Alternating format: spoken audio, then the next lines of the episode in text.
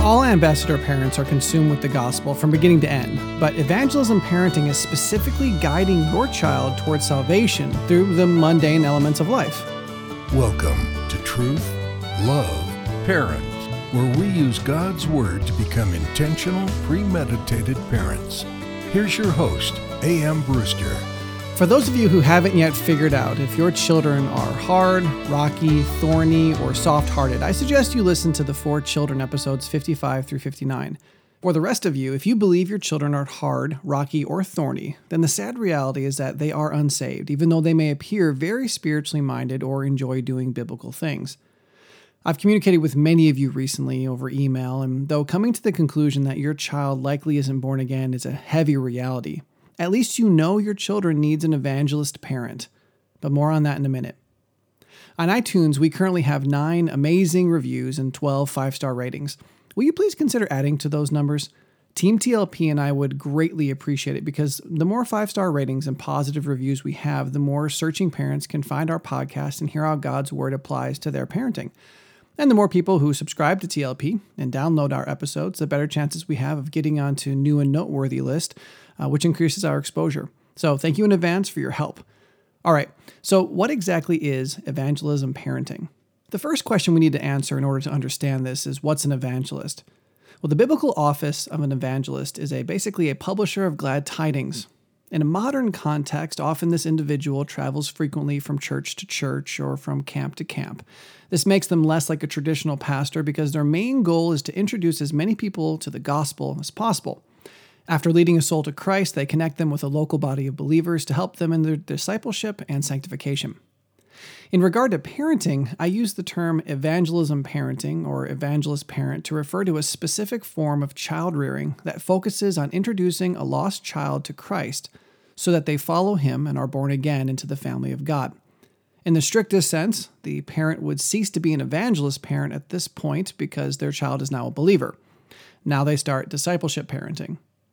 I also want to distinguish it just simply from sharing your testimony with a child or by sitting down with them and, and sharing them the gospel within the context of an open Bible. Evangelist parenting uh, goes far beyond that, where you're actually speaking the gospel uh, in and through every facet of life. And we're going to talk about more what that looks like in a minute. However, I don't want anyone to be confused. The evangelist parent is not somehow a substitute for the ambassador parent, okay?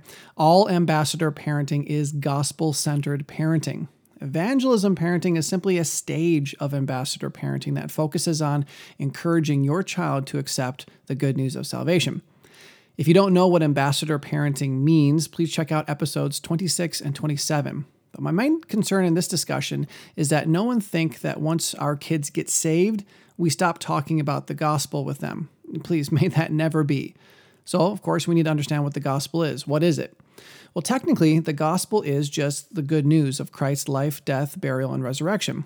But even though we generally consider those events only during Christmas, Easter, and when witnessing to someone, the reality is that the gospel needs to motivate our every thought and deed. In episode 52, I discussed two amazing parenting resources. One of them was truthloveparent.com. Right now, you can find some helpful information, our episode notes, transcripts, and the like, but in the future, we want truthloveparent.com to be the hub of all things parenting. But the second resource I mentioned was a book written by Paul Tripp called Simply Parenting. I think it's one of the best parenting books out there, and it's 100% consumed with the gospel. In the introduction to his book, he says, I am deeply persuaded that what is missing in most Christian parents' parenting are the big, grand perspectives and principles of the gospel of Jesus Christ. These perspectives and principles are radical and counterintuitive. They're simply not natural for us, but they're essential to being what you're supposed to be and doing what you're supposed to do as a parent. When you parent with what the gospel says about God, you, your world, your children, and God's grace, you not only approach parenting in brand new ways, but you can carry the burden of parenting in a very different way. So please understand that ambassador parents are consumed with the gospel from beginning to end. But evangelism parenting is specifically guiding your child towards salvation through the mundane elements of life. So I want to take the remainder of our time get just to get nitty gritty about the evangelism parenting and how it works from day to day. So, what is evangelism parenting? Well, either because your child has never accepted Christ as their Savior, or they made a profession, but you're concerned they seem to have a rocky or thorny heart. you should consider the following five steps to being an evangelist parent. Number one, you must be passionate about your child's eternal destiny. Now, this may seem like an easy one, but it's so simple to get sidetracked by the failed potty training attempt, the dented bumper, the broken curfew, or the failed science project that we mistakenly think these issues are bigger or more important than our child's salvation. How do we know if we're not passionate enough about our kid's relationship with God? Well, first, when issues come up in the home, are you more concerned with the behavior and attitude, or are you struck in that moment by your child's need of the Savior? Second, when things are going well, are you happy to have an obedient child, or are you vividly aware that your respectful A student is still an enemy of Christ? So, first, we need to be passionate about our child's eternal destiny. Second, we need to know the gospel. My assumption is that if you're listening to this podcast, you probably uh, profess to have a relationship with God. So, no doubt you at least have an introductory understanding of salvation what it is, how we attain it, whether or not we can lose it, and so on and so forth. But I would strongly encourage you, if you're a little shaky on these elements, I would just, I urge you to get your Bible out and start studying. I don't believe we can have a vibrant re- relationship with God if we don't even understand the basics of how to have a relationship with Him in the first place. In fact, there are certain facts about redemption that if you don't know them, you really can't be saved. In addition to the uh, personal benefit of understanding the glory and grandeur of our salvation, you're going to have to be able to introduce your children to them. This is not merely the job of the pastor or Sunday school teacher or Christian school teacher. This is primarily the responsibility of mom and dad. Sure, any born again believer has been called by God to share the gospel with anyone who hasn't been born again, and that includes your child. But please understand that it's primarily your privilege. Number three, we need to understand how the gospel affects everything in life. This is where Paul Tripp's book, Parenting, is so helpful. It takes the idea of the gospel, something too many Christians think only has to do with being saved, and applies it to our parenting. Beyond that, of course, we need to understand how the gospel works to conform us to Christ, how it's lived out in our words, actions, feelings, and thoughts, and how any struggle, decision, or activity can be tied back to it. Now, before we move on, I don't want you to feel overwhelmed. Yes, this is a big topic. Parenting normally is. I would plead uh, with you again to read Parenting by Paul Tripp. Uh, this will be a fantastic place to start, especially if you're just sitting there right now going, ah, I don't know any of this. How am I, how am I supposed to learn it? But please don't think that until you can completely and comfortably apply the gospel to the clothes you wear and the foods you eat, that you're incapable of being an evangelist parent. No, uh, you have to be faithful in what you know, and God will entrust you with more as you study and grow. And really, our, our kids, I can't afford for us to wait to be perfect parents before we start parenting the way God wants us to. Okay, so a quick review of what it means to be an evangelist parent. You need to be passionate about your child's eternal destiny. Two, know the gospel. Three, understand how the gospel affects everything in life. And four, you need to speak your child's need into their life. You need to speak your child's need into their life. This is where the pacifier meets the carpet. It's been said that an alcoholic won't seek help until he first acknowledges that he has a problem. And the same is true for sin. Until we see ourselves as God sees us, we don't think we need saving. This is especially true for kids who are born into a stable home with high expectations for behavior. As they compare themselves to the rest of the world, they feel pretty good about their lives and they don't see the wicked self worship sitting on the throne of their hearts. It's so important to help your children see their needs. I'm constantly reminding my kids why God gave them a mom and a dad. When one of them makes a poor choice, we walk them through why it was destructive and what needs to be done the next time, but we also frequently remind them that they can't do it on their own. We also tell them that foolishness is knotted up in their hearts and that only God's word can untangle it. And unfortunately, many people may cringe at this because they're concerned about their child's quote unquote self esteem. But, ladies and gentlemen, we mustn't buy into that lie. Obviously, it would be a sin to be unkind and unloving while convincing our children of their spiritual inability, but showing a person their sin and their need for a Savior is the most loving thing you can do. Remember Jesus' words in the Sermon on the Mount until a person becomes convinced of their spiritual poverty, they will never submit to God. This will take some practice and isn't always easy to do correctly, but please try to get in the habit of showing all of your children their need for Christ. No part of life can be done on our own, and we'd be lying to ourselves and our children to suggest otherwise. Now, Up until this point, all four of these points are vital for any and all parents. We all need to be passionate about our children's relationship with God. We all need to understand the gospel and how it applies to life. And all of us need to be reminded how spiritually needy we are. But this last step is the one that distinguishes evangelism parenting from discipleship parenting. Number five, speak salvation's answers into your child's life. Your children are going to sin. In fact, your unsaved children cannot help but sin. This doesn't mean they're going to be as wicked as they possibly could be, but it does mean that even their righteous works are like filthy rags in God's eyes. Now, I don't intend to gross anyone out, but we're all adults here and we need to be faithful to the text. In Isaiah 64 6, we're told that we have all become like one who is unclean, and all our righteous deeds are like a polluted garment. The Hebrew word interpreted polluted in this verse actually refers to cloth soiled by menstrual fluid. You see what I mean? If I'm unsaved, even my attempts to be good are disgusting to God.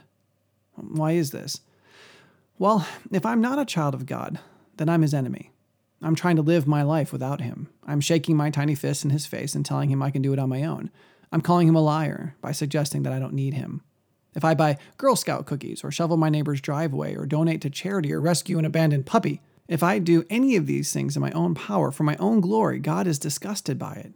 He's the one we should be living for. That's not our job. We don't get to be the rulers of our existence or the ends of our means. God is the one who rules us all. He is the one who jealously and deservedly gets to make those calls in our lives.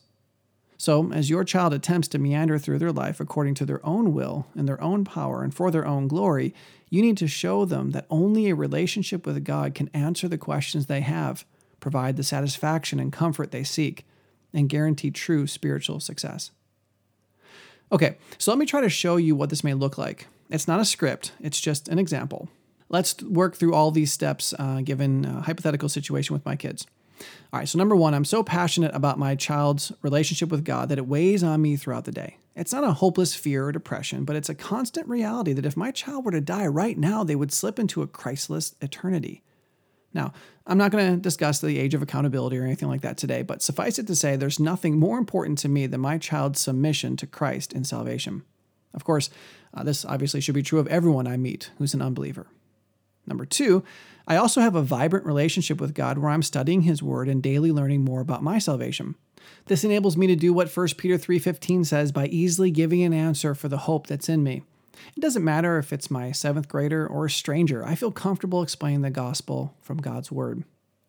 Number three, in my Bible study, I've also been learning how the gospel affects multiple facets of my life. I'm no expert, but this knowledge helps me to see moments in my child's day where I can tie in a biblical principle or make an important biblical point. Four, so the moment comes. My child hurls an insult toward his sibling. Here's an example of simultaneously showing my child his need and allowing the truths of salvation to speak into his life. Hey, buddy, what you said was very unkind. The child responds with a variation of, Yeah, but she, and, and I say, You know, Jesus, the creator of the universe, was beaten and cursed and murdered by his creation. But he didn't speak a single unkind word. In fact, everything he said was in love. He stopped his disciples from attacking the guards coming to arrest him. He even asked his father to forgive the people crucifying him. You see, Jesus could do that because he's God. There was no sin in him. But he died on the cross to replace our sin with his righteousness so we unkind humans could have the ability to love the way he loves. I know it's hard to speak kindly to your sister, especially when she's not being nice herself. In fact, it's actually impossible without the Holy Spirit to help you. But you must speak kindly. God does not allow unloving communication. Now, at this point, I could do one of two things. I could allow the illustration to stand, providing him the opportunity to draw the necessary conclusions, or I could potentially prompt my child to make a choice to draw him in even closer. This all depends on your child, uh, the previous conversations you've had, the state of their heart, the situation, etc. But regardless of any of those, we must be constantly spreading the truth of God on the soil of our children's lives. This is different than discipleship parenting. If my child claimed to be a believer and was showing fruits of repentance and they were being unkind to their sibling, I would probably take them to other passages, like in Matthew chapter 5, where it tells us that when we say unkind things to people, uh, then there's judgment for that. I could take them to the other passages where it says to be kind. But the reality is, a child who's not uh, doesn't have a relationship with God, who's not interested in all in what God has to say, really is not necessarily going to be convinced with "Thus saith the Lord," uh, because they're really worshiping themselves and they don't care too much what God says. But in this example of evangelism parenting, what you've done is you've just simply showed them their need. You can't be kind. It's impossible for you unless you submit to God. And that's the difference between the discipleship and the evangelism parenting. Now, you might be thinking, I never would have thought to use the example of Christ on the cross. And that's okay. That's why we're talking about it. Truth Love Parent is committed to providing you the answers and tools to be an ambassador parent, whether that means being an evangelist parent or a discipleship parent, regardless of where you are in your stage with your kids. Now, please don't hesitate to write us at counselor at truthloveparent.com for specific advice for evangelizing your unsaved child. And don't miss the episode notes at truthloveparent.com, which are linked in the description. Now, before I tell you about our Father's Day episode, I want to thank Kara for being one of our patrons. Her support enables us to continue dealing with these really vital parenting subjects. If you'd be interested in supporting TLP as well, please click the support TLP link in the description. Okay, so our next episode is entitled Dads, Are We Worth Celebrating? Tune in next time to learn how to be a parent worth celebrating, whether you're a mom or a dad. And we also please consider liking, following, and subscribing to our various social media pages. You can find us on Facebook, Twitter, Instagram, Pinterest, and YouTube. The Bible says that God is not willing that any should perish, but that all should come to repentance. I don't doubt that you want your child to accept Christ as their Savior. But are you spreading the gospel seed every opportunity you get? Truth, love, parent is part of the Evermind Ministries family and is dedicated to helping you become an intentional, premeditated parent. Join us next time as we search God's Word for the truth your family needs today.